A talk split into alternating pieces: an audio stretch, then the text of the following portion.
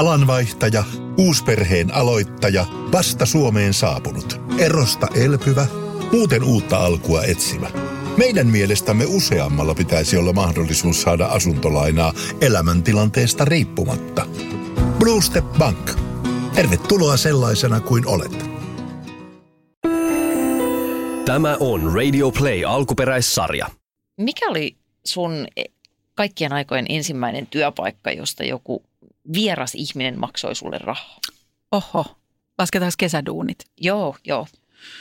Öö, se oli varmaan, elettiin jotain 80-90-luvun taitetta Mm. ja äitini kautta sain kesätyöpaikan. Oli semmoinen, muistatko semmoista suomalaista firmaa kuin Partek? Joo, muistan. Joo. Sehän on edelleen se rakennus olemassa, mutta se ei ole enää vuosiin ollut Partekin rakennus, semmoinen iso. Äh, olisiko siinä joku JHL tai joku tuossa Sörnäisen rantatiellä, ne iso rakennus. Se oli Joo. Partekin pääkonttori ja mä menin sinne kesätöihin, mä oon varmaan ollut 15, äh, sisälähetiksi eli tsuppariksi. Eli mä en, niitähän ei enää What a classic. kauheasti edes ole. Meitä oli monta. Se oli iso systeemi. Tuli niin paljon paperipostia, ei ollut vielä sähköposti yleistynyt, niin, niin tosi paljon tuli postia ää, aamulla sinne alakertaan meidän postitushuoneeseen. Sitten me lajiteltiin postit ja sitten kaikille oli määrätty joku oma kerros, jossa se käydään jakamassa. Ja otetaan Wow. sieltä lähtevät postit ja postitetaan eteenpäin. Ö, riittikö tuossa hommaa ihan koko päiväksi? Siinä vähän vaihteli se, että joskus oli aika kiireisiäkin päiviä. En mä sitä muista, että mistä se johtuu, että miksi joskus tuli enempi ja joskus Postia. ei tuli enempi postia. Öö, ei se mitään hirveän semmoista raskasta ollut, eikä kuormittavaa, eikä mitään ylitöitä mm. tehty, mutta kyllä siinä hommaa riitti. Joo. Joo. Entä Anna sulla, mikä oli sun nekaduunipaikka?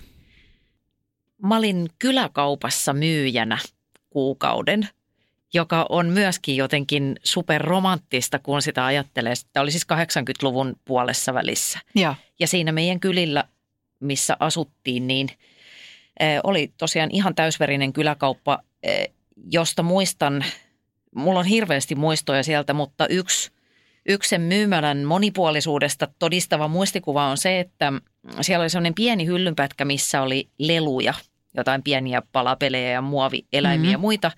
Ja sen hyllyn vieressä oli sellainen lukittu kaappi, missä oli rotanmyrkkyä. Ai kaikkia lämpimiä muistoja tulee. Kyllä. Ja siellä oli papat turisemassa usein siellä sisällä. Että se oli myöskin tämmöinen niin kuin sosiaalikeskus. Ja siellä mä olin myyjänä yhden kesäkuun. Mä sain siitä palkaksi tuhat markkaa, joka oli aivan sairaaloisen kokoinen summa. Joo, Ja mä ostin sillä tietenkin stereot. ihan mahtava, Joo. mahtava kohde rahoille. Tykkäsitkö sä olla siellä? Tykkäsin ihan hirveästi. Joo. Et musta se oli, mm, mä olin niin kuin aika nohevaa siellä, koska mä sain vastuuta ja se oli jotenkin jännittävää. Se oli tavallaan semmoinen astuminen aikuisten maailmaan, kun mä olin siellä tiskin takana. Astuminen sekä aikuisten maailmaan että työelämään. Kyllä, ja sieltä sai ilmaiseksi munkkeja. Kerro vielä se, ennen kuin laitetaan tunnari soimaan, niin kerro vielä se, että miten sä sait sen duunipaikan. Eh, No siinä mielessä suhteilla, että, että me asuttiin siinä ihan 200 metrin päässä ja äitini oli siellä varmaan aika hyvä asiakas myöskin, koska osti tota paljon sinne maatilalle. Meillä oli aina hirveästi väkeä siellä pyöri, niin, Joo. niin ehkä se siinä sitten vaikutti. Mutta ennen kaikkea mä haluan uskoa, että sen takia, että mä uskalsin kysyä. Mäkin haluan uskoa siihen. Ja Pääskysaari. Perro ja Pääskysaari. Jauha elämästä pintaa ja syvällistä.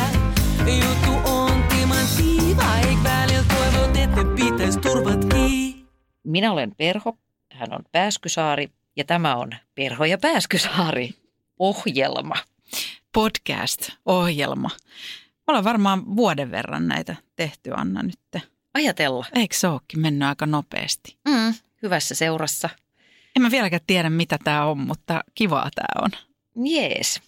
Niin, ehkä toi meidän small talk tuossa alussa siitä, että mikä on ollut kummankin ensimmäinen virallinen työpaikka, työpaikka, josta joku on maksanut oikein palkkaa, niin viittaa siihen, että tänään puhutaan työstä, Joo. työhommista, työelämästä. Vai onko sulla joku seksikkäämpi titteli tällä? Mm, unelmahommissa. No toihan on lainattu. Joo, se on lainattu. Mä oon lukenut semmoisen loistavan kirjan, jonka nimi on Unelmahommissa. Siinä kaksi blokkaria ja tämmöistä, voisiko sanoa sisältö, lifestyle-alan sekatyöläistä Hanne Valtari ja Satu Rämö kertoo siitä, että millaista on, kun sä teet omien, omista mielenkiinnon kohteistasi itsellesi ammatin. Musta on mahtavaa päästä puhumaan tästä aiheesta ja päästä puhumaan tuosta kirjasta. Ja mulle toi kirja on tullut vastaan. Mä en tiedä kauan se on ollut ilmoilla, mutta siis sanotaanko nyt viimeisen vajaan vuoden verran tai puolen vuoden aikana useampi henkilö on maininnut tästä kirjasta. Joo. Ja mulla on herännyt kiinnostus siihen.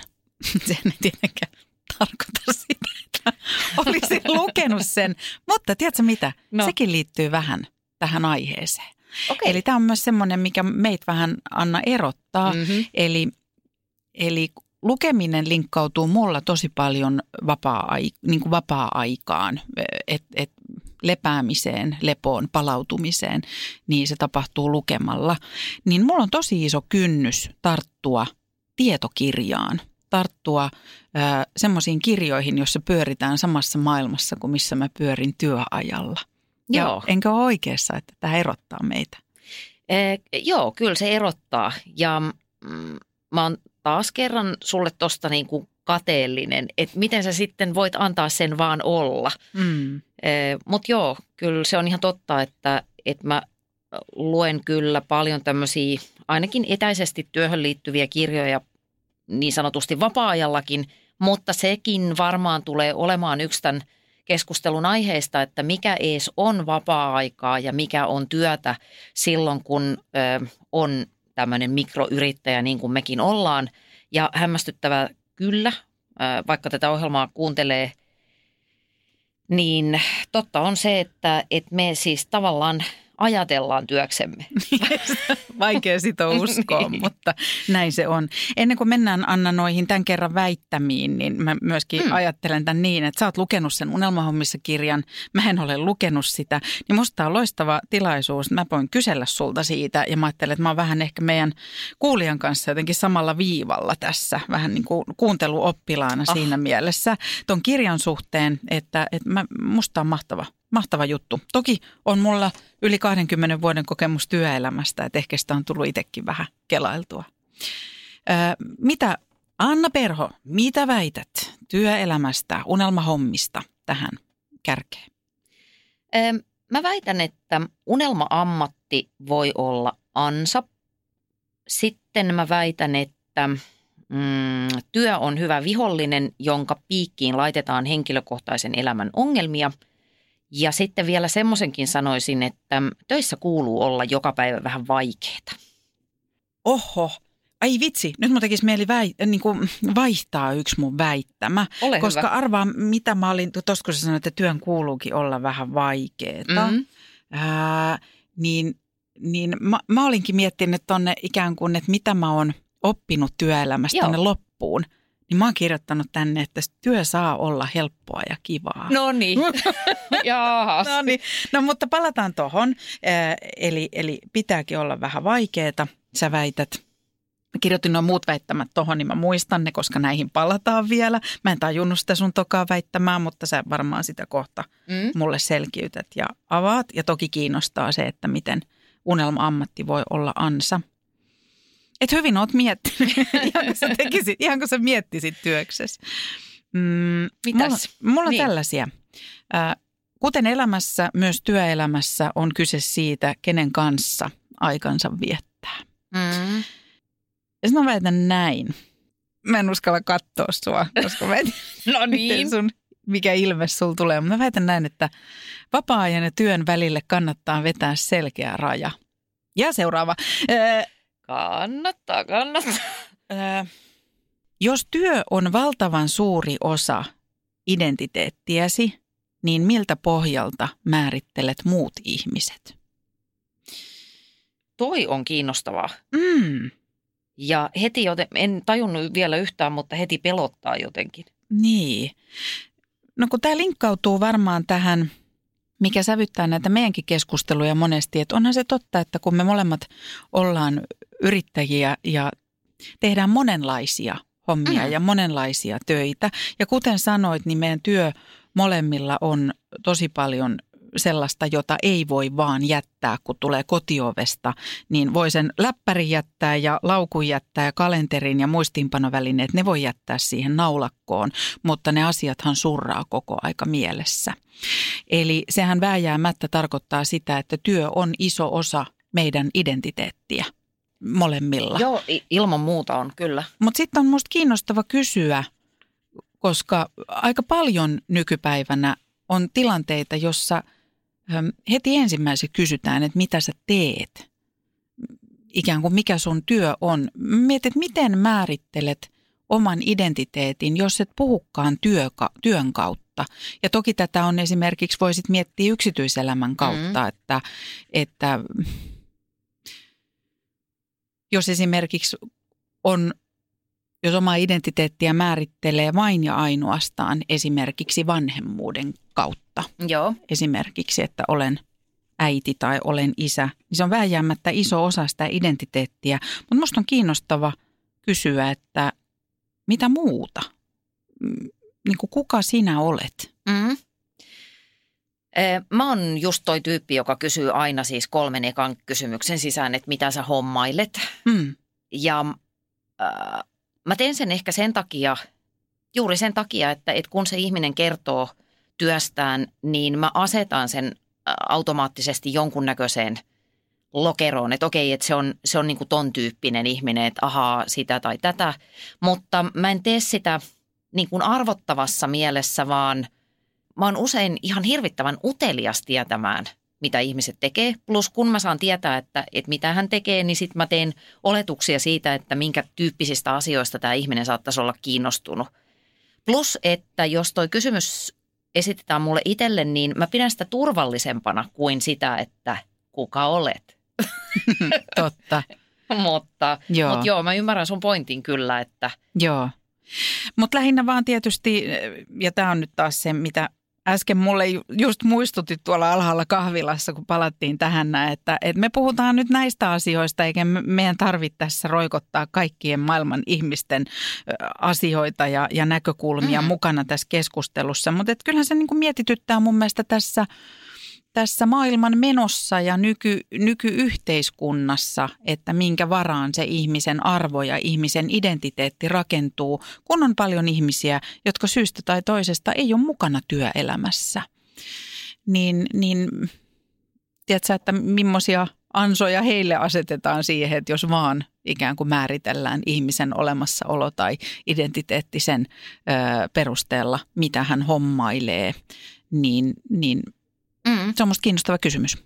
Joo, ja siis se on erinomainen kysymys, koska niillekin, jotka on työelämässä ja on aika intensiivisestikin kiinni siinä omassa työssään, niin kuin vaikka meistä varmaan kumpikin, niin sehän on silleen vaarallista, että jos se työ kasvaa valtavan isoksi osaksi sitä omaa identiteettiä ja se syystä tai toisesta ikään kuin otettaisikin sulta pois. Sä sairastut tai ei tuukaan enää tilauksia tai, tai sut irtisanotaan, tapahtuu jotain tällaista, niin nimenomaan toi on se pointti, että kuka sä sitten olet. Mm.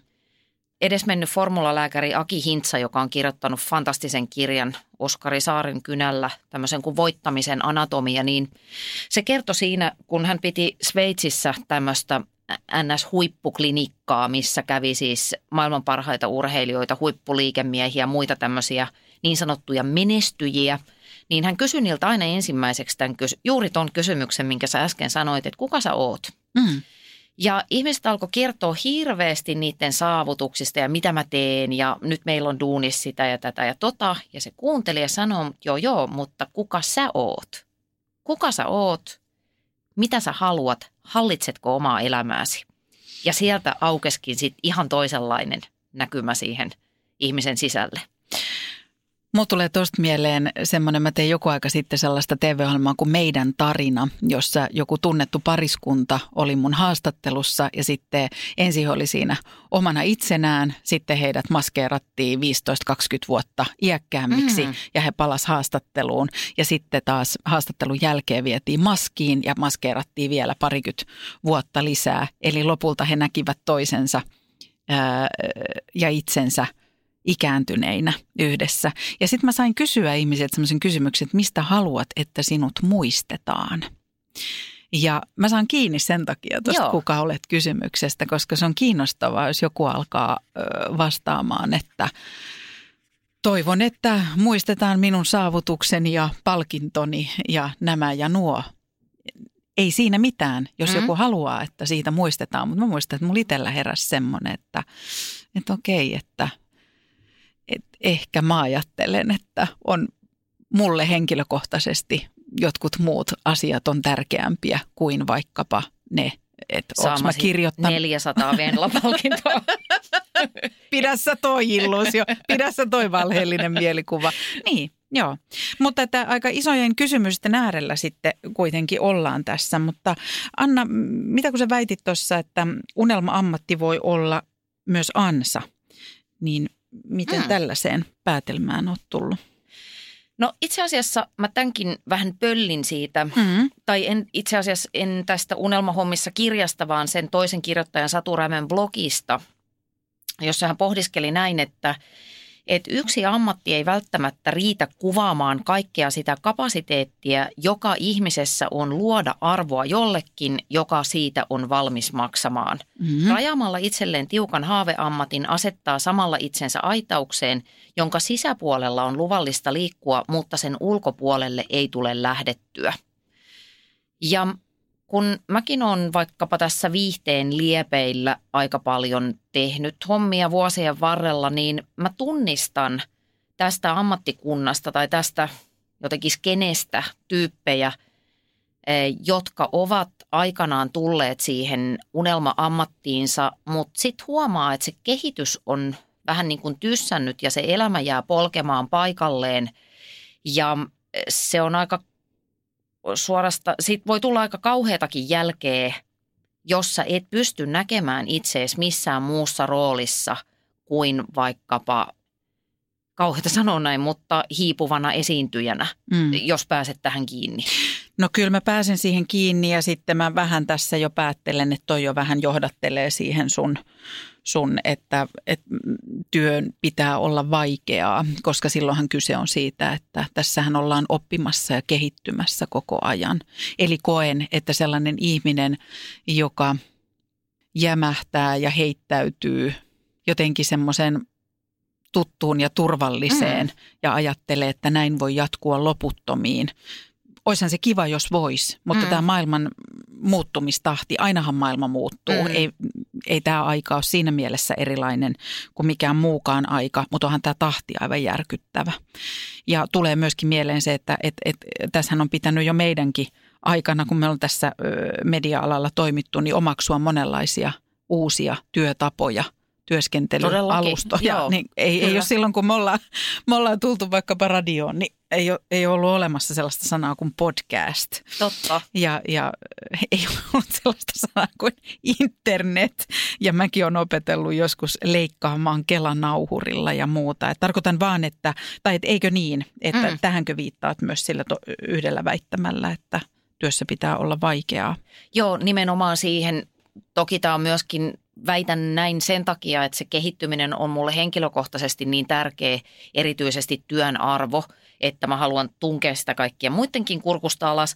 Mutta äh, on se ihan totta, että, että kyllähän töissä mun mielestä ehkä jotenkin hedelmällisin tai semmoinen tyydyttävin asenne on juuri se oppimisen ja kehittymisen asenne sen takia, että – et se vähän vapauttaa siitä semmoisesta onnistumisten niin kuin jahtaamisesta. Totta kai on kiva saada aikaan ja onnistua työssään, mutta, mutta et jos se kehittyminen on tavallaan se isompi jotenkin viitekehys, missä sitä työtään tekee, niin mä uskon, että se ura pysyy tyydyttävämpänä kuin vain silloin, että mä, mä pyrin suoriutumaan, että mä teen tämän projektin loppuun tai mä haluan sen mun palkkasekin ja that's it.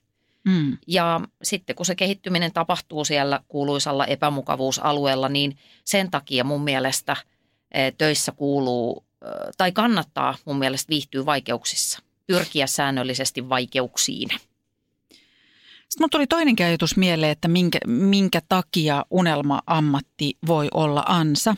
Tämä pikkasen, ylipäätään tämä meidän aihevalinta, tämä pikkasen öö, flirttailee sinne meidän unelmajakson suuntaan, Mhm. mm. eikö flirttaakin? Joo, kyllä. Ö, eli silloin me ollaan mun mielestä puhuttu siitä esimerkiksi, että, että jotenkin mitä kannattaa tavoitella ja minkälaisia unelmia ja haaveita ja mm, kannattaa asettaa. Tai lähinnä itse puhuin siitä, että en ole osannut niitä ko- koskaan asettaa. Mutta eikö me siinä yhteydessä puhuttu esimerkiksi tällaisesta, että et, e- esimerkiksi siitä, että kannattaako elämässä en, ennemmin mennä eteenpäin kuin vaikkapa ylöspäin jotakin uraportaita? Oliko se sen stressiä, ei kun unelmajaksossa? Öm, mä en muista, mutta hyvä, että otit ton esille. Tämä oli mun muistiinpanoissa koskien tätä jaksoa, koska mä oon lukenut ton lauseen öm, sairasta kyllä joskus sun lehtihaastattelusta. Ja Joo. mä pöllin sen itselleni ja ö, tietenkin ö, näyttelen, että se on oma, oma ajatukseni silloin, kun et ole maisemissa. Oi Mutta rakas, toi on kunnia-asia. mutta se puhutteli mua heti. Mä ajattelin, Mm. että just näin. Mm. Ja se oli itse asiassa semmoinen lause, joka ratkaisi mun kohdalla sen ongelman, että mä jotenkin aika pitkälle yli kolmekymppiseksi mietin sitä, että nyt mun pitää päättää, että nyt pitää päättää, mikä musta tulee. Ja sitten täytyy lähteä kiipeämään just niitä rappusia tai jotain tämmöistä hierarkian tikapuita ylöspäin. Mutta kun se ei koskaan liekittänyt. Mua ei niin kuin kiinnostunut. Aina kun olisi ollut paikka saada enemmän tämmöistä niin kuin asemavaltaa, niin mut meni fiilikset. Joo. Ja tossa ollaan samanlaiset. Ja, ja, mutta sen lisäksi mä ajattelen, että tämä meidän, mitä me tänään horistaan, niin flirttailee myös siihen meidän, me ollaan puhuttu stressistä ja, Mm. ja jaksamisesta. Koska mua puhuttelee se, että mun on pakko tämä sanoa tässä yhteydessä, kun sä sanoit ton sieltä kirjasta tai blogista Joo. otettua ajatusta, että unelma-ammatti voi olla myös ansa, niin siinä on myöskin se, että jos haluaa ja siinä onnistuu, että voi tehdä harrastuksestaan työn tai siitä, mitä rakastaa, niin siinä on se riski, että on niin paljon töitä, on niin paljon kivoja töitä, Mm. että ajaa itsensä loppuun. Ja tämä on semmoinen ilmiö, toki mietin sitä itseni kohdalla, toki mietin sitä Anna sun kohdalla ja meidän, meidän jo vähän iäkkäämpien kehäraakkien kohdalla, mutta tämä on semmoinen ilmiö, mitä mä katson snadisti huolestuneena tonne vaikkapa mm, näiden nuorten, miten sanotaan, niin kuin vloggaajien, bloggaajien mm. ja, ja someammattilaisten keskuudessa, että sä yhtäkkiä huomaat, että mun työ on tätä. Ja, ja niin paljon tulee kyselyjä. Sitten itse mä oon seurannut muutaman esimerkiksi vloggaajan elämää ja uraa aika läheltä useamman Joo. Vuoden, niin tulee esimerkiksi semmoinen, että et, et itse he päästävät joskus tämmöisen suustaan, että mut tulee joka viikko uusi video, tai mut tulee joka viikko kaksi uutta videoa. Sitten tiedät, että sä yhtäkkiä huomaa, että on tällaisissa keskusteluissa, että Oho, mä en yhtään tiedä, mi- mi- mistä mä teen sen videon ja mä en Joo. yhtään tiedä, että missä vaiheessa mä sen kuvaan ja mä en yhtään tiedä, missä vaiheessa se leikataan ja, ja aivan siis stressissä ja hiessä. Ja samaan aikaan mä mietin, että nämä tyypit saa tehdä sitä, mitä ne ra- rakastaa mm-hmm. ja on Mhm. alun perin halunneet tehdä ja sitten samaan aikaan he tekee sitä, mistä monet kymmenet tuhannet, sadat tuhannet nuoret haaveilee ja yhtäkkiä he on aivan uupumispisteessä. Niin. Että se, että on niin kivaa ja saa tehdä unelmahommia, niin ainakin Joo. itse koen, että rajojen vetäminen ja, ja ein sanominen on, on sellainen, jonka kanssa sit pitää ehkä tehdä enempi töitä kuin sellaisen, joka ehkä tekee jotain muita hommia tai jollekin muille hommia. Niin, kyllä toi on varmaan semmoinen taistelu minkä kaikki tämän tyyppisessä, tai tämän, tämän tyyppistä niin kuin ikään kuin työn muotoa harjoittavat tyypit, eli siis yksinyrittämistä tai sitten tämmöistä vaikkapa media-alalla tapahtuu paljon tämmöistä alihankintaa, että sulla on oma firma ja sitten on vaikka joku tuotanto ja sitten sä menet niin kuin antamaan sitä osaamista sinne tietyn pätkän ajaksi. Tai sitten on tämmöinen sekatyöläinen, vaikka niin kuin me, jotka tekee vähän, vähän kaikenlaista, niin äh, kyllä, kyllä jos mä oon niin kuin rehellinen, mä en, äh, sanon paremmin, rehellinen ei vaikea. Et halua olla Niin. rehellinen, rehellinen, rehellisyys, vieraskonsepti, muotoilen lauseeni uudestaan. Kyllä. Ole hyvä Anna. Eli ähm, tämmöisessä sekatyöläisen hommassa mm, ja sitten kun on yrittäjä, niin just niin kuin sanoit aikaisemmin, niin eh, niitä rajoja ei kauheasti ole sille sen työn ja vapaa-ajan välille. Että ne täytyy itse löytää ja piirtää, mitä aika perusteellisesti käsitellään tässä Unelmahommissa kirjassakin ja ihan ansiokkaasti. Ja mä en ole itse koskaan ollut mielestäni edes lähellä minkäännäköistä uupumusta, todennäköisesti just sen takia, että mä oon niin innostunut kaikesta, oikeastaan kaikesta, mitä saan tehdä. Ja sitten se innostuneisuus on ihan tutkitusti suurin uupumuksen vastalääke. Mutta se asia, mitä mun on niin kuin vaikea, vaikea ajatella tai mikä mua välillä pelottaa, kun mä päästän hetkeksen vieterinuken ponnahtamaan tuolta jostain alitajunnan syövereistä, niin on se, että, että miten mun perhe Tiedätkö, mä olisin, kysynyt, mä olisin Niin. kysynyt seuraavaksi. No okei, mä en ehkä kysy niin, että mitä sun perhe olisi sitä, siitä mieltä, mitä he vastaisivat, jos mä kysyin, kysyisin, että onko Anna ollut joskus ää, uupumisen ää, porteilla. Okei, se on aika raju kysymys, mutta jos mä kysyisin sun perheeltä, että tekeekö Anna sopivan määrän töitä tai min- minkä verran Anna tekee töitä, niin mitä ne vastaisi? Ähm, mun nuorempi poika varmaan ainakin sanoisi, että, että sen ei pitäisi kirjoittaa kirjoja ollenkaan, koska hän on kiukkuinen ja stressaantunut. Ja mun mies varmaan, se ei sanoisi noin terävästi, mutta mm, joo, ky- kyllä niillä olisi siitä sanottavaa. Mm.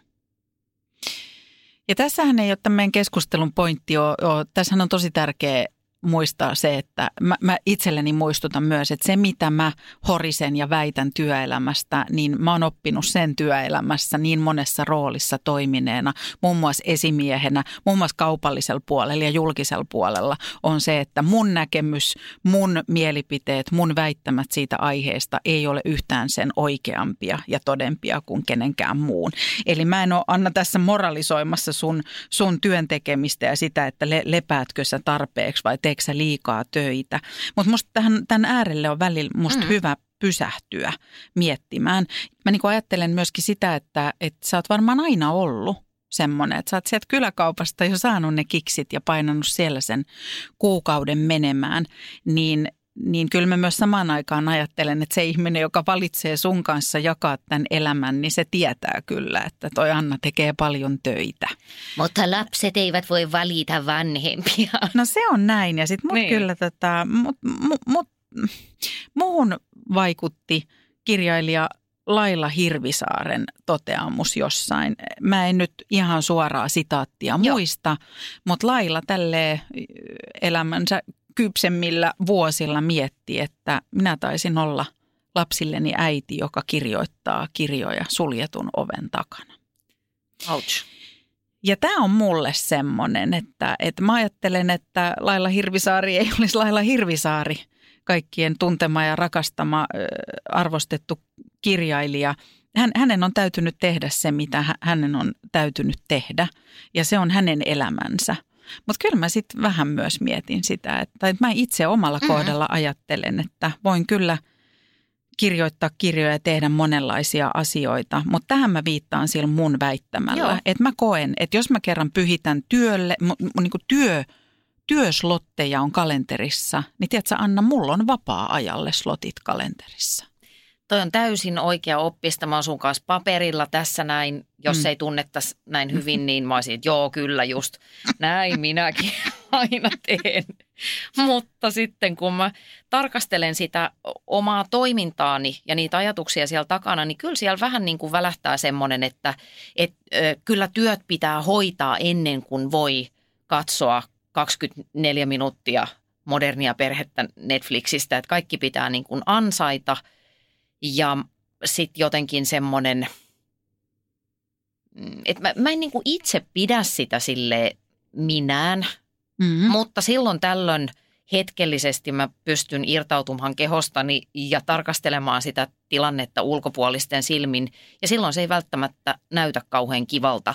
Mutta eh, toisaalta mä kieltäydyn syyllistymästä siitä, enkä mä tarkoita sitä, että mä nyt niin kuin sun takia olisin tässä murenemassa tuukaksi. Toivottavasti Anna, et. Joo. Musta tämä ei ole kuitenkaan meidän podcastin tarkoitus. Ei, vaan mä toisaalta niin kuin kritisoin sitä ajatusta, että mm, erityisesti naisten pitäisi ikään kuin aina valita. Mm. Että just tämä esimerkki, että mistä haluat, että sinut muistetaan jälkikäteen, niin siihen kuuluu vastata, että no siitä, että minä olin niin ihana ihminen. No sitä varaa ei kyllä mun kohdalla ole muutenkaan. Höpö, höpö. Mutta, Hmm. hmm. eh, mutta mä mietin, että et miksei meitä voida muistaa kummastakin. Niinpä. Et mä olin niinku hyvä mun duuneissa, mä sit joskus saavutin jotain tai kirjoitin jotain mukamassa merkittävää. Mm. Ja sitten mä olin niinku hyvä tyyppi ja, ja Mm. kiva äiti ja muuta. Että haluan silleen, jos nyt joku syyllisyyden tunnoissaan piehtaroi joku ura vanhempi vaikkapa, niin, niin ei se mitään. Kyllä, kyllä sen kaiken voi saada, mutta ei täydellisen. Niin, niin. Ja se on se kuuluisa, mitä on vähän vaikea sitten enää niin kuin pakkia laittaa päälle. Ja tämähän on helpompi sanoa tälle vi- viisastella jälkikäteen, mutta se, että kun musta tuntuu, että näitä keskusteluja ei välttämättä käydä silloin, että et, et, et just paljon ikään kuin kuulee sen tyyppistä, että kun perustetaan perhe ja sitten vaikkapa mm, siihen, si- siihen kuvioon kuuluu ihmisiä, jotka tekee paljon, tosi paljon töitä. Mm. Niin yhtäkkiä toivottaisikin, että kun perhe tulee, että se työn tekeminen loppuu ja että sitten oltaisikin kotona. Totta, Niin, joo. Sehän niin. on ihan absurdi ajatus. Se on absurdi ajatus, mutta sitten mun mielestä on se velvollisuus molemmilla, ketkä siihen koitukseen ryhtyy, niin miettiä, että mitä tämä tarkoittaa, että perustetaan perhe. Minkälaisia odotuksia ja toiveita siihen liittyy. Mm. Eli, eli että tällaiset jotenkin puhuttaisiin, mutta eihän näitä kukaan puhu. Tietenkään näitä voi sitten Siinä on se sadatella. koitus mielessä. Siinä on vaan se, se mielessä, kyllähän sen kaikki tietää, mutta joo. Mitä hei, äh, mm. nyt mä haluaisin vielä pakittaa siihen sun alkupointtiin, että jos mä oon sitä mieltä, että pitää olla joka päivä vähän vaikeeta, niin toi tuntuu ihanan niin kuin viehättävältä pointilta, minkä sä sanoit, että työnteon pitää olla helppoa ja kivaa. Eikä pidä olla, mutta se, se voi olla sitä. No ehkä se omalla kohdalla, mä yritän miettiä, mitäs mä ajattelin, kun mäkin.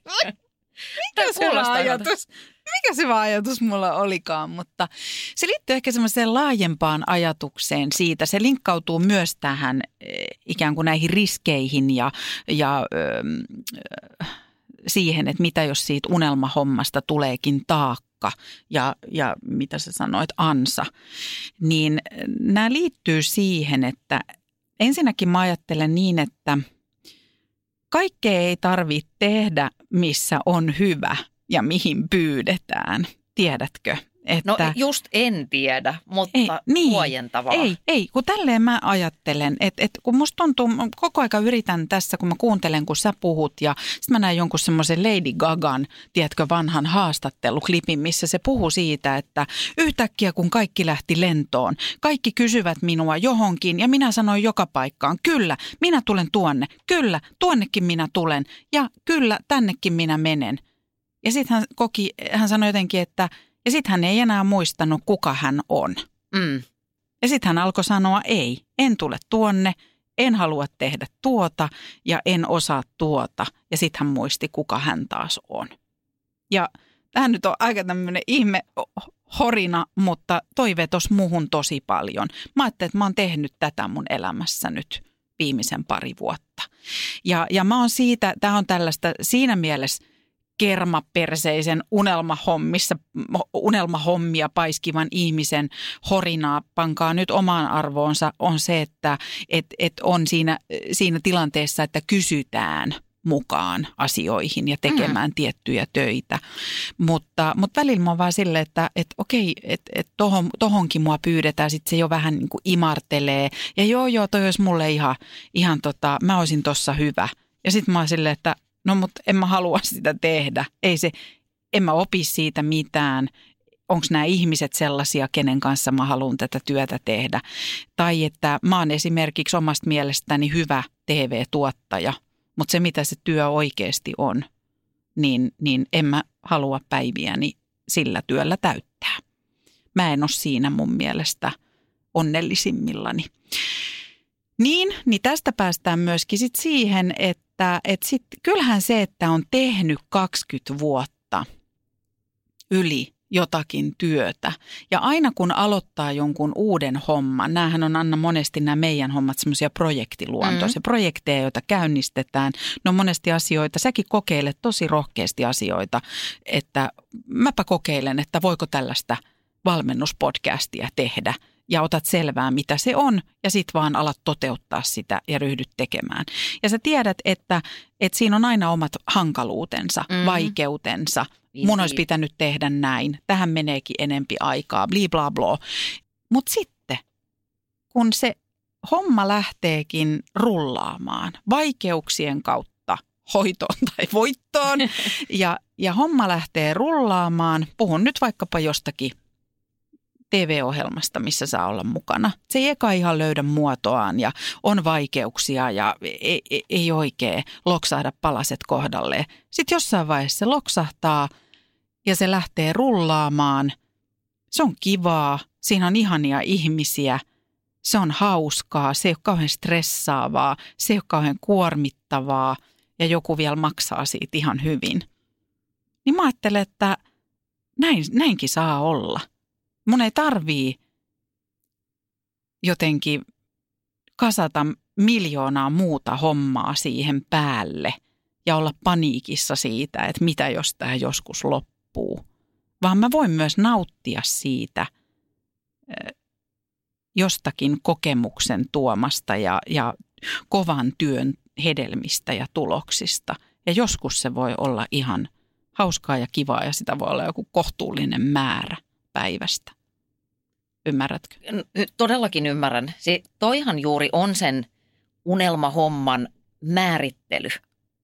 Että sä oot nähnyt vaivaa päästäksesi johonkin pisteeseen ja joskus ne tähdet on vaan kohillaan ja kaikki sujuu ja tietenkin niistä onnistumisista tulee hyvä mieli, siellä on kivoja tyyppejä, itseluottamus kasvaa just näin. Niin kun.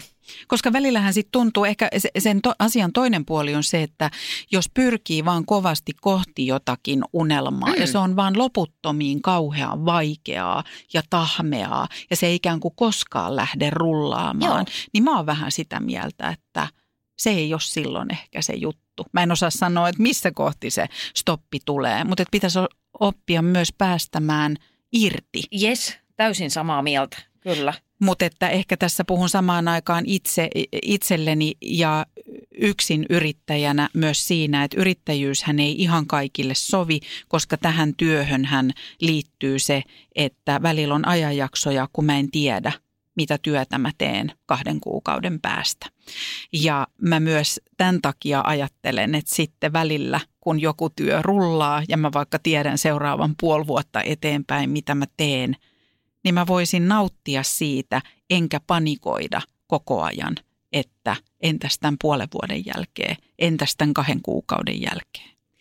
Toihan on varmasti just se kysymys, mitä kaikki ne ajattelee, jotka tälläkin hetkellä pohtii sitä yrittäjäksi ryhtymistä, mutta ei ole toistaiseksi uskaltaneet tehdä sitä ratkaisua, niin oliko toi siirtymä palkkatöistä yrittäjäksi sulle millainen?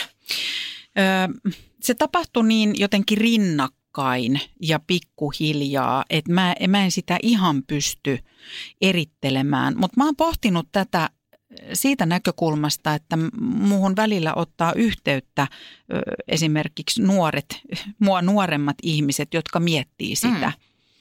että mitä jos siirtyiskin yrittäjäksi. Ja sitten mä kuuntelen, mitä ajatuksia, pelkoja, ö, kysymyksiä heillä on liittyen yrittäjyyteen, vaikkapa kontra se, että he ovat olleet seitsemän vuotta samassa työpaikassa mm. palkkatyöntekijänä. Ja ne on musta jännittäviä keloja, mitä siellä on. Ja kyllä mä oon sitten oikeasti sitä mieltä, mä en tiedä mitä mieltä sä oot Anna, mutta mä oon sitä mieltä, että se yrittäjyys ei sovi kaikille eikä kaikkien mielen laadulle. Ei sovi missään tapauksessa, että, että kyllä siinä täytyy olla sitä epävarmuuden sietokykyä. Mun mielestä semmoinen pieni geneettinen tai niin kuin asetuksissa oleva tujaus sellaista rohkeutta. Toisaalta mä ajattelen niin, että meillä edelleenkin suhtaudutaan siihen yrittäjyyteen sille vähän liian vakavasti ja jylhästi, Joo. koska ne mielikuvat kumpuaa sieltä jostain tyyliin Ysärilamasta, jossa se peltihalli hirttäytyvä autokorjaamo-yrittäjä niin kuin seisoo viimeiseen asti maksaen velkojaan, että, että se Joo. kynnys yrittämiseen on nykyisin matalampi. Ja mä sanoisin, että, että jos nyt vaikka jotakuta meidän kuuntelijaa kiinnostaa, niin tee kokeilu. Toiminimen perustaminen, niin se maksaa ehkä tyyliin 200 euroa ja sitten vähän kokeilee siinä työn ohessa ja ottaa selvää, niin kuin laskee neorehellisesti tai pyytää apua joltain numeroita ymmärtävältä kaveriltaan, että kuinka paljon mulla, mulle pitäisi tulla rahaa sisään kuukaudessa, jotta mä voisin ylläpitää tämän ja tämän tyyppistä elintasoa. Mm. Niin si, siitä se jotenkin, eh, mutta et, e- semmoinen niin joko tai ajattelu, niin se ei ole välttämätöntä nykyisin, vaan voi tehdä just niin kuin säkin sanoit, että tekee vähän aikaa vaikka rinnakkain ja Eikö se ole vähän, nyt kaikilla maailman tämmöisiä kevyt yrittäjyyden on. muotoja? Joo. Koska yksi puoli tähän nimenomaan, niin kuin se sanotaan, että ottaa yhteyden johonkin ihmiseen, joka, joka osaa neuvoa ja kertoa, on myös se, että, että se byrokratia siinä alussa. Se, että sä ymmärrät, että tämän verran mulle tulisi ehkä rahaa, niin sitten se, että joku auttaa sua vielä ymmärtämään, että mikä siitä rahasta on sun Totta, ja mikä totta. raha menee jonnekin Kyllä. muualle. Niin, niin mä annan aivan onnessani sitä rahaa muualle, kunhan mä tiedän, mihin ne pitää mennä Yes. ja kuka ne hoitaa ja näin. Mutta että tähänhän on sitten tämän takia mun mielestä me pienyrittäjät, yksinyrittäjät, niin tarvitaan toinen toisiamme. Eli, eli mä tarvitsen tämmöistä kumppanuutta ja eri alojen osaajia, Mhm. mm-hmm. että, että mä en Mä en ole sopimusasioiden asiantuntija, enkä mä ole talousasioiden asiantuntija ja näin. Niin siinä pitää osata, että jos on ihminen, joka ei osaa pyytää apua, eikä ottaa apua vastaan, eikä ole valmis maksamaan rahaa siitä, että joku auttaa sua, yes. niin Yes. silloin ehkä yrittäjyys ei ole sun juttu. Ja sama tulee mieleen tossa, että kyllähän se yrittäjyys pitää sisällään sellaista, että itsestään pitää osata pitää vähän meteliä. Niin, joo, sekin. Itseään vähän Kyllä, ka- kaupata ja myydä. Täytyy haluta myydä. Niin, niin. Ja tämä on sitten taas sellainen, että mä en tähän kauheasti sotkeudu, koska mä oon taas erilainen yrittäjä, jolla on jo ikään kuin, kun mä oon yrittäjäksi ryhtynyt, niin mulla on ollut tuote, joka myy itse itseään. Mm. Eli Si- oma perse. Niin. No naama toistaiseksi, mutta tota, niin, et silloin mä en, mä en ehkä tohon ota kantaa, mutta että et, et mä huomaan myös, että joillakin, jotka on tottuneet, että he on palkkatöissä ja yhtäkkiä pitäisi alkaa markkinoida ja huudella kylillä ja toreilla ja turuilla omaa osaamistaan. Mm. Niin jos ei siihen ole valmis, eikä se tunnu hyvältä sen jälkeen, kun sitä on kokeillut, niin silloin on musta ihan hyvä kysyä, että onko se oma juttu. Joo, ja sitten ehkä semmoinen sanainen vielä siitä yrittäjyydestä, että joo, kannustan kokeilemaan, mutta en mä kyllä sit sellaiseen kannusta, että lähdetään ikään kuin ihan soitellen sotaan, että, että se, että mulla on joku asia, mistä mä oon innostunut tai kiinnostunut tai mistä mä oon jotenkin tosi head over heels, niin se ei kyllä tarkoita sitä, että koko muu maailma on synkassa sen saman kanssa. Mun tulee tästä mieleen semmoinen oikeasti aika traaginenkin pieni tarina yhdessä pikkukaupungissa. Tunsin tämmöisen tyypin pinnallisesti, joka oli siis turvallisissa, normaaleissa palkkatöissä. Ja sitten hän sai tämmöisen niin sanotun henkisen herätyksen, ei siis uskonnollisen, vaan enemmänkin tämmöistä niin kuin New Age-tyyppistä. Ja sitten yhtäkkiä kaikki oli yhtä tarotkorttien ja heilureiden riemujuhlaa. ja no Kova. sitten kuule universumi olikin lähettänyt semmoisen viestin, että nyt pitää irtisanoutua ja laittaa siis eh, reippaasti alle 10 000 asukkaan kaupunkiin tämmöinen ikään kuin henkisyyden keskus. Mä en ota kantaa siihen, koska tuommoiselle on asiakaskuntaa. Mm. Minä olen messuilla, käy varmaan enemmän jengiä kuin luterilaisessa kirkossa vuoden aikana yhteensä. Mikä, mikä messu? Minä olen messut. Onko ne samat kuin I Love Me-messut? eh, Onko ne eri? Ei kun sori, rajatiedon messut. Aha, Niin. okei. No niin, Joo, yksityiskohta. Joo. Et siis sinänsä joo sitä niin kuin porukkaa saattaisi ollakin, mutta Joo. ei noin pienellä väestöpohjalla. Eli siinä mä näin niin kuin vierestä, mitä tapahtuu, kun ihminen eh, innostuu liikaa omista kiinnostuksen kohteistaan, tekee niistä itselleen ammatin tai yrittää tehdä, mutta unohtaa kaiken realismin. Et sen takia eh, varsinkin ottaen huomioon kaikki ne semmoiset taloudelliset kompastelut, mitä mulla on tässä yrittäjän uralla ollut, niin kyllä mun mielestä ensimmäinen tyyppi, mikä siihen remmiin pitää ottaa, on pätevä kirjanpitäjä. niin. Mutta toisaalta mikä tahansa voi näköjään toimia. Siis mun tulee mieleen semmoinen hellyttävä, ihana kohtaus, kun minä, pienyrittäjä, ajelen tuolla syvällä maakunnissa. Mä muistaakseni ajoin jostain Pohjanmaalta kotia kohti yrittäjän päivänä. Ja se on muistaakseni lokakuussa, eli oli jo semmoista aika hämärää, huono sää, räntää sataa, vähän väsyttää ja keikalta olen tulossa. Säälin siinä itseäni. Itsesääli on siis täysin aliarvostettu tunne parhaimmistoa. Ja mua vastaan ajelee semmoinen vähän kämänen paku, jonka kyljessä lukee liikuteltava lemmikkieläinten suolahuone. Ja mä morjestin. Mä ajattelin, että siinä menee yrittäjäkollega, että hei, me ollaan ne, jotka pitää tämän maan pystyssä. Oi herra jästä ja sitten samaan aikaan mä mietin, että mihin mä en nyt yhtään lähde sörkkimään, koska niin vähän sitä maailmaa tunne. Mutta nämä startup-yrittäjät, mm. ihminen ja ihmiset, porukat, ihanat, jotka saa jonkun elämää ja maailmaa mullistavan Totta. idean. Ja sitten just tämä, mitä sä sanoit, että onko synkassa maailman kanssa, tajuuks jengi, mikä aarre sulla on nyt käsissä ja kaikki saatana rahoituskierrokset ja kauheita tarinoita siitä, miten ihmiset laittaa omat rahansa likoon ja toisten rahat laitetaan likoon ja ei penni jeniä itselle pysty maksamaan ja, ja se on kyllä Mm. kaikki mahdolliset hatunnostot siihen suuntaan, että si, sitä, siihen en lähde edes sotkeutumaan, koska en sitä, sitä maailmaa tunne. Mä haluaisin vielä sit kuulla muitakin asioita työelämästä sun suusta, mutta tuohon, mitä sä sanoit siitä, käytiinkö me läpi se sun toinen väittämä tämä, että henkilökohtaisessa, äh, että työelämä on jotain, Eh, Hyvä vihollinen. niin, Eh, Eli sinne heijastetaan mun mielestä usein niin sen siviilielämän ongelmia. no mitä tarkoitat sillä?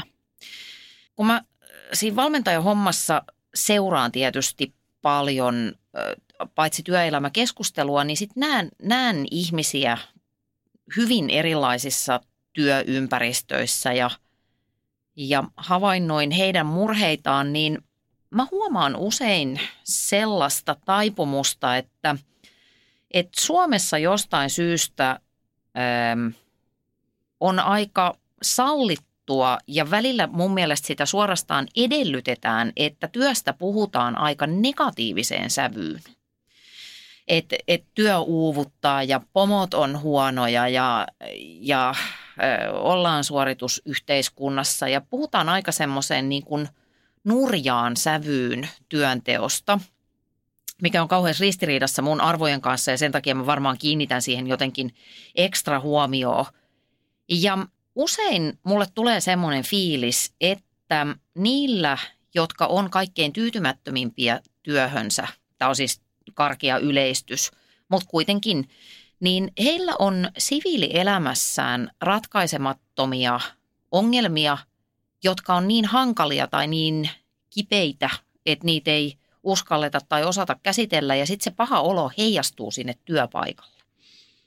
Et vika on mun pomossa, vaikka oikeasti mun pitäisikin ehkä alkaa tutkia vaikkapa mun parisuhdetta tai jotain vastaavaa.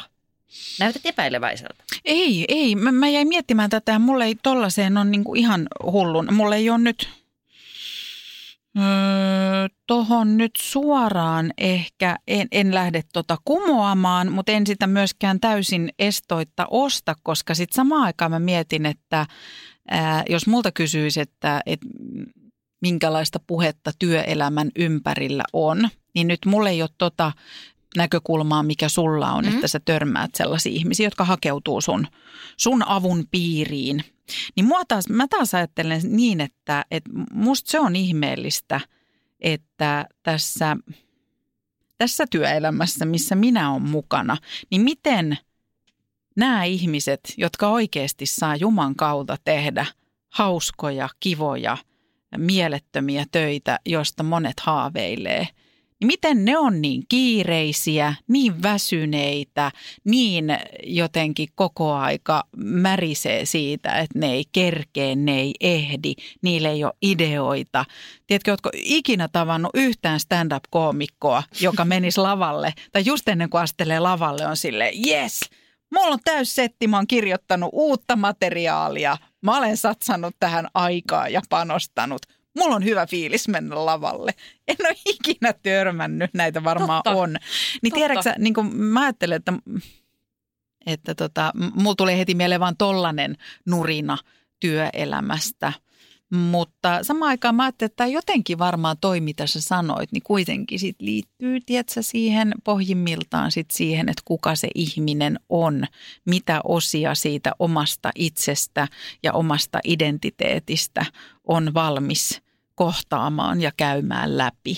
Mm. Eli ehkä ne on helpompi sitten pitää siellä työminän ongelmissa kuin siinä yksityisminän ongelmissa. Joo, hyvin pistetty. Ni, niin se varmaan, tai semmoinen perstuntuma tässä on päässyt syntymään. Mm.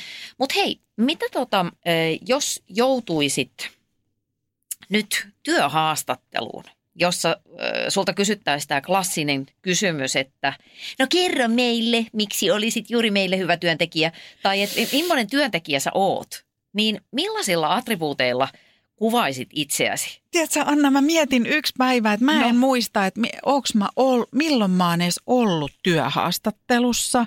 Sitten mä en, mä en omista CVtä ja mä en ole ollut missään psykologisissa testeissä ikinä mihinkään työhön liittyen. Ja tämä on musta hirveä kysymys, koska nettihän on täynnä ja lehdethän on täynnä tällaisia. Näitä et saa sanoa. Joo, Näin kyllä. sinun pitää vastata. Joo. Ja mä en uskalla lukea niitä ja ne ei liity mun elämään, koska mä ajattelin, että huh, mun ei tarvi olla niissä haastatteluissa. Mä en tiedä yhtään, mitä saa sanoa ja mitä ei saa sanoa, mutta älä kerro, koska mä sanoisin näin. Mm. Anna mulle homma, niin ei tarvitse tehdä perässä. Yes. Sitten mä sanoisin, että en pelkää oikein mitään, enkä ketään. Ää, en pelkää edes vastuun ottamista. Ää, mulla on näkemystä ja kokemusta, enkä pelkää kertoa niitä tai käyttää niitä, mutta osaan työskennellä myös muiden ihmisten kanssa. Ja sitten mä sanoisin näin, että olen kysyjä ennemmin kuin vastaaja, en tiedä mistään paljon, mutta tiedän monesta asiasta vähän ja olen todella hyvä etsimään ja selvittämään asioita. Ja sitten mä sanoisin perään, että mä oon sitten lomalla juhannuksesta elokuun alkuun asti sekä jouluna lasten joululoman ajan. Mitäs sanot?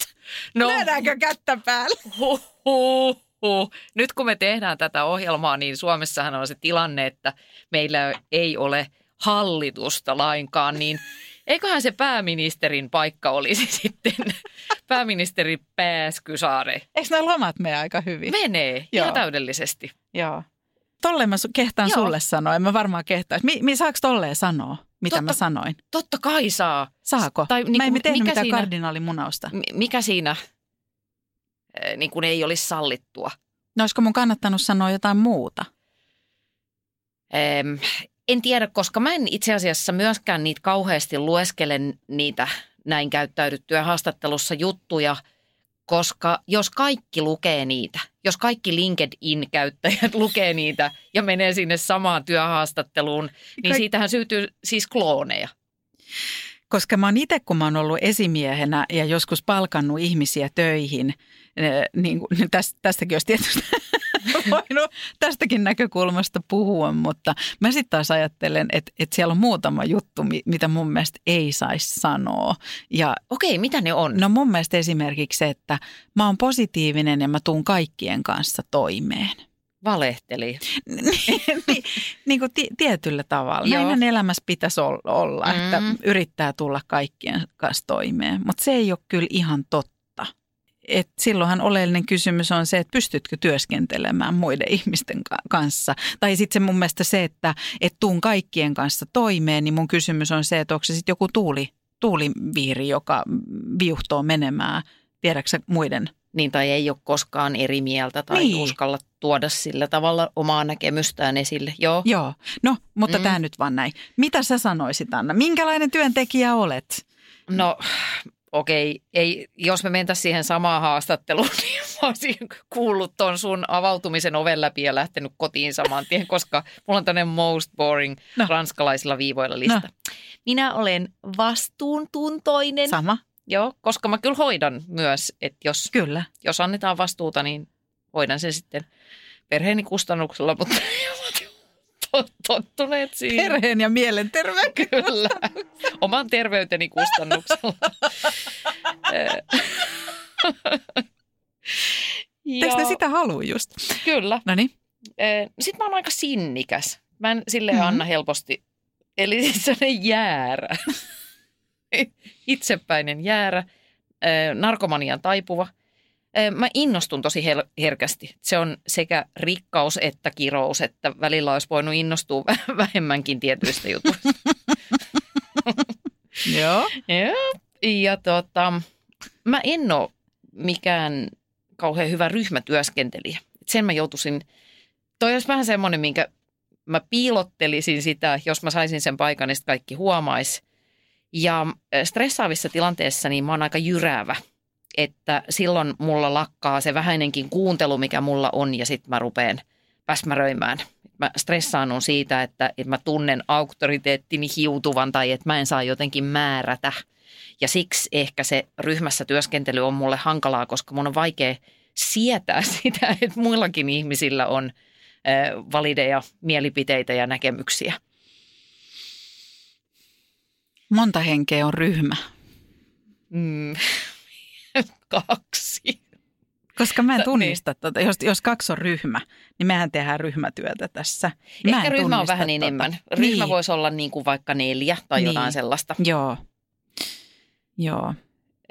No to, toki mä nyt kykenen siihen niin kuin jonkunnäköiseen yhteistyöhön, mutta, mutta ei se välttämättä ole sattumaa, että mä oon yksin yrittäjä. Että se sitä myös osittain, osittain selittää. Ja ehkä se sit mun mielestä se menee siihen, että kun on ihminen, joka tekee, hoitaa hommat, kantaa vastuun, niin mä esimerkiksi koen itse, vaikka mä sanoin tuossa, että osaan työskennellä ryhmässä, mutta mun on myös vaikea sietää, jos joku ei hoida omaa tonttiaan, kanna omaa vastuutaan. Niin, joo, niin siis silloin mulla sitten tulee kyllä, siinä, Joo. että mä pystyn kuuntelemaan muiden näkemyksiä ja mielipiteitä ja sitten jurata omani läpi, mutta niin. niin. Öm, kyllä, paikka on teidän. Mm. Hienoa. Mm. Mm. Mutta tota myös miettiä, että saako esimerkiksi tuommoisissa haastatteluissa, niin saako tälleen negaation kautta, niin kuin en ole sitä, en ole tätä. Mä rupesin semmoista miettimään. Ei kai, ei kai, Eh, ei niin. kai toi mitään rakettitiedettä voi olla. Niin, ja sitten mun mielestä sitä voisi tehdä jopa ihan tarkoitushakuisesti, koska silloinhan sä annat itsestäsi jotenkin rehdimmän kuvan, kun sä sanot, että Niin, no mä oon vähän perfektionisti. niin. Hei, mitä sä oot oppinut sun työstä? Jos tähän loppuun pitäisi niputtaa jotain tärkeitä ajatuksia, mitkä on tullut sun elämään lähinnä työn kautta, niin olisiko mitään, mitään nerokasta sillä saralla? Nyt olet nähnyt mun ilmeen, kun... mitä mä oon oppinut. No, viittasin siihen jo äsken. Kyllä mä oon oppinut. Ikävä kyllä. Tämä on negatiivinen. Tämä, tämä on vähän, vähän kyyninen kommentti. Antakaa mulle anteeksi. Mutta mä väitän, että vastuunkantajat ja luotettavat tekijät, ne on harvassa. Jos semmoinen osuu kohdalle, niin siitä pitää pitää kiinni. Totta, Mm. se on totta. Ja sitten se, se väittämä, jonka sanoin ihan ensimmäisenä, eli mä ajattelen elämästä niin, se, sieltä löytyy mulle merkityksellisyys arkeen niin yksityiselämässä kuin työelämässä on se, että tässä elämässä on kyse siitä, että kenen kanssa sen ajan viettää. Niin se Anna esimerkiksi, että en- en mä, en mä olisi tässä ja mä toivon, että säkään et olisi tässä, jos et sä kokis, että, että tässä on hyvä olla, että tässä on kiva olla Mm. niin, että mä jotenkin energisoidun sun seurasta, mä opin, mä jotenkin kehityn tässä. Niin uskomattomalta kuin se kuulostaakin, mutta, mutta tiedäksä, se, se, on, se on mulle iso juttu, että me ollaan tässä. Ihanaa ja ton takia just Mm. sunkaan on niin ihana työskennellä, koska Mm. luot ympärillesi tällaista Mm. ilmapiiriä. Mm. Täällä on mukava työskentelyilmapiiri. Niin. Mm. Ja sitten mä nyt ylipäätään ajattelen, että kannattaa oppia tekemään erilaisia töitä ja kannattaa ylipäätään opetella tekemään töitä. Niin Mm. Tiedätkö, tehdään duunia. Aina se ei ole kivaa, väliin se on tosi tyhmää, tylsää, raskasta, väsyttävää ja jotain. Mutta ehkä sitten myös se, että oppii tekemään, tekee jotakin ja tajuu, että tämä ei ole mun juttu, niin ainakin minut se on saanut yrittämään ja tekemään lisää, menemään sellaisia asioita kohti, että et mä en ainakaan tämmöistä mä en halua tehdä. Ja nyt mä pidän huolen, että mulla on muunlaisia hommia. Joo, toi on itse asiassa tosi hyvä kuvaus siitä, että millaista mun mielestä niin sanotun urasuunnittelun pitäisi olla. Eli enemmän kuin sitä, että ajat, äh, niin kuin ajatellaan kauheasti asemia tai positioita. To, toki siis ne voi jollekin olla, nekin voi olla tosi tärkeitä, en arvota sitä. Mutta kuitenkin mun mielestä usein toimivinta on se, että ihminen pyrkii äh, gravitoimaan kohti just itselleen arvokkaita asioita. Mm. Et vaikka nyt tässä on tullut ilmi, että meille kummallekin vaikka se kehittyminen ja uuden oppiminen on tärkeää. Ja ihmiset. Niin, niin silloin kun teen valintoja, joissa nämä toteutuu, niin silloin siinä pysyy semmoinen eteenpäin menemisen meininki. Mm. Totta. Mitä sä oot, Anna, oppinut työelämästä? No itse asiassa just ton äskeisen, että, että kun Joo. se, että ne arvot on se kompassi Mm. mulle, eikä niinkään se hierarkia. Ja sitten sen, mistä jo puhuttiin, että ei tarvi olla vaan yhtä. Saku Tuominen sanoi mun mielestä hienosti joskus jossain haastattelussa, että, että joskus maailmassa ajateltiin, tai niin kuin lapsilta kysyttiin, että, että mikä susta tulee isona, niin nykyään pitäisi kysyä niin, että mitä kaikkea susta tulee isona. Mitäköhän vielä teet, koska semmoinen niin kuin yhden ammatin tai yhden työn ajatus, niin se on, siitä on kyllä se paras, parasta ennen päivä jo mennyt. Niinpä. Ja sitten vielä yksi semmoinen havainto, minkä mä oon tehnyt tässä unelmahommassa, jossa on, että monet asiat tapahtuu paljon hitaammin kuin toivois. Varsinkin mun kohdalla, kun mä oon näin kärsimätön. Mm-hmm. Ja sitten kun, kun se mystinen jokin tapahtuu, niin se ei tunnukaan oikein miltään. Tai et ne ei olekaan ehkä sit niin kovia juttuja, ne uran saavutukset. Ja silloin pakko siteerata bacheloria, ykköskauden bacheloria, joka No. hoki hokemasta päästyään, No. että tärkeintä on matka. ja mut kun niin se on. Sitten Anna, kun me valmisteltiin tätä aihetta, sä laitoit mahtava viesti WhatsAppiin ja siellä oli tämmöinen kysymys. Mikä liekittää? Mikä töissä liekittää, Anna? No kyllä se on se, kyllä se on se uuden oppiminen. Niin on, mä ja sit- joo, Mm. se, se on ehkä se isoin liekki. Ja sitten, no kivat ihmiset tietysti. Ja sitten ne silloin tällöin tapahtuvat onnistumiset, että kun itsellä on joku skaala sisällä, että mikä on onnistumista ja mikä ei. Ja sitten kun joskus pääsee siihen. Se on vähän sama kuin saa kerran tuhannesta, sä saat täydellisen golflyönnin. Niin ne kai tässä niin kuin vetää eteenpäin. Ja mua liekittää ne ihmiset. Mua liekittää äh, ajatus siitä, että mä en mitään näistä omista räpellyksistäni saanut ikinä aikaiseksi ilman muita ihmisiä. En, en olisi missään, enkä olisi tehnyt mitään, enkä olisi voisi puhuakaan mistään unelmahommista, jos, jos ei olisi auki ö, muille ihmisille. Mm. Ja jotenkin musta me vedetään toisiamme puoleemme, niin se, se pitää jotenkin tunnistaa ja antaa vetää, niin kuin tuossa toisin sanoin äsken viittasit. Eli sanoitko minulle juuri, että antaa vetää? Hei, viimeinen kysymys. Jenni, mikä susta tulee isona? Mä oon jo uuden polven tekijä, koska tämä ei ole yhdellä sanalla sanottu. Kun sä esitit mulle etukäteen tämän kysymyksen, Joo. minä aion kysyä sinulta loppuun, että mikä sinusta tulee isona, niin mä vaan listasin tänne. Joo. Niin no niin, täältä ah, pesee. Yes, kerro. Musta tulee, tämä on siis ehkä yhdistelmä näitä, mutta siis musta tulee tanssiopettaja, pilatesohjaaja, hieroja, joka valitsee musiikit kivoihin ravintoloihin ja kirjoittaa joskus kirjoja, näytelmiä, mitä nyt milloinkin. Ai ai, hierova näytelmäkirjailija. todella, todella komea. Joka myös tanssii ja harrastaa pilatesta työkseen. Anna, mikä susta tulee isona? Mm, mä haluan, että musta tulee semmoinen tyyppi, joka voi so- soitella kaikille tyypeille. niin kun, tämä vaatii vielä vähän tarkentamista, mutta mä ajattelen itteni, että... Ää, no, no ajatellaan vaikka jotain ää, mm, Juha Sipilä. Et jos se soittaa jollekin, niin se olisi niinku kaikkien mielestä tosi siistiä ja se voi soittaa kelle vaan. Hei, kenen mielestä siistiä, että Juha Itse asiassa se oli vähän huono esimerkki. Mut Herää harhoistasi Anna Joo. Perho. No niin, okei. Okay. No mutta joku tämmöinen niin kuin, Onko se spin-doktori? ei vaan siis semmoinen niin taho. Mun täytyy vielä vähän miettiä. No mutta tosi tärkeä ja rikas kuitenkin.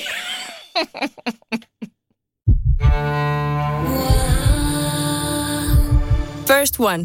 Ensimmäinen kyberturvallinen ja käyttäjäystävällinen videoviestinnän ratkaisu Suomesta.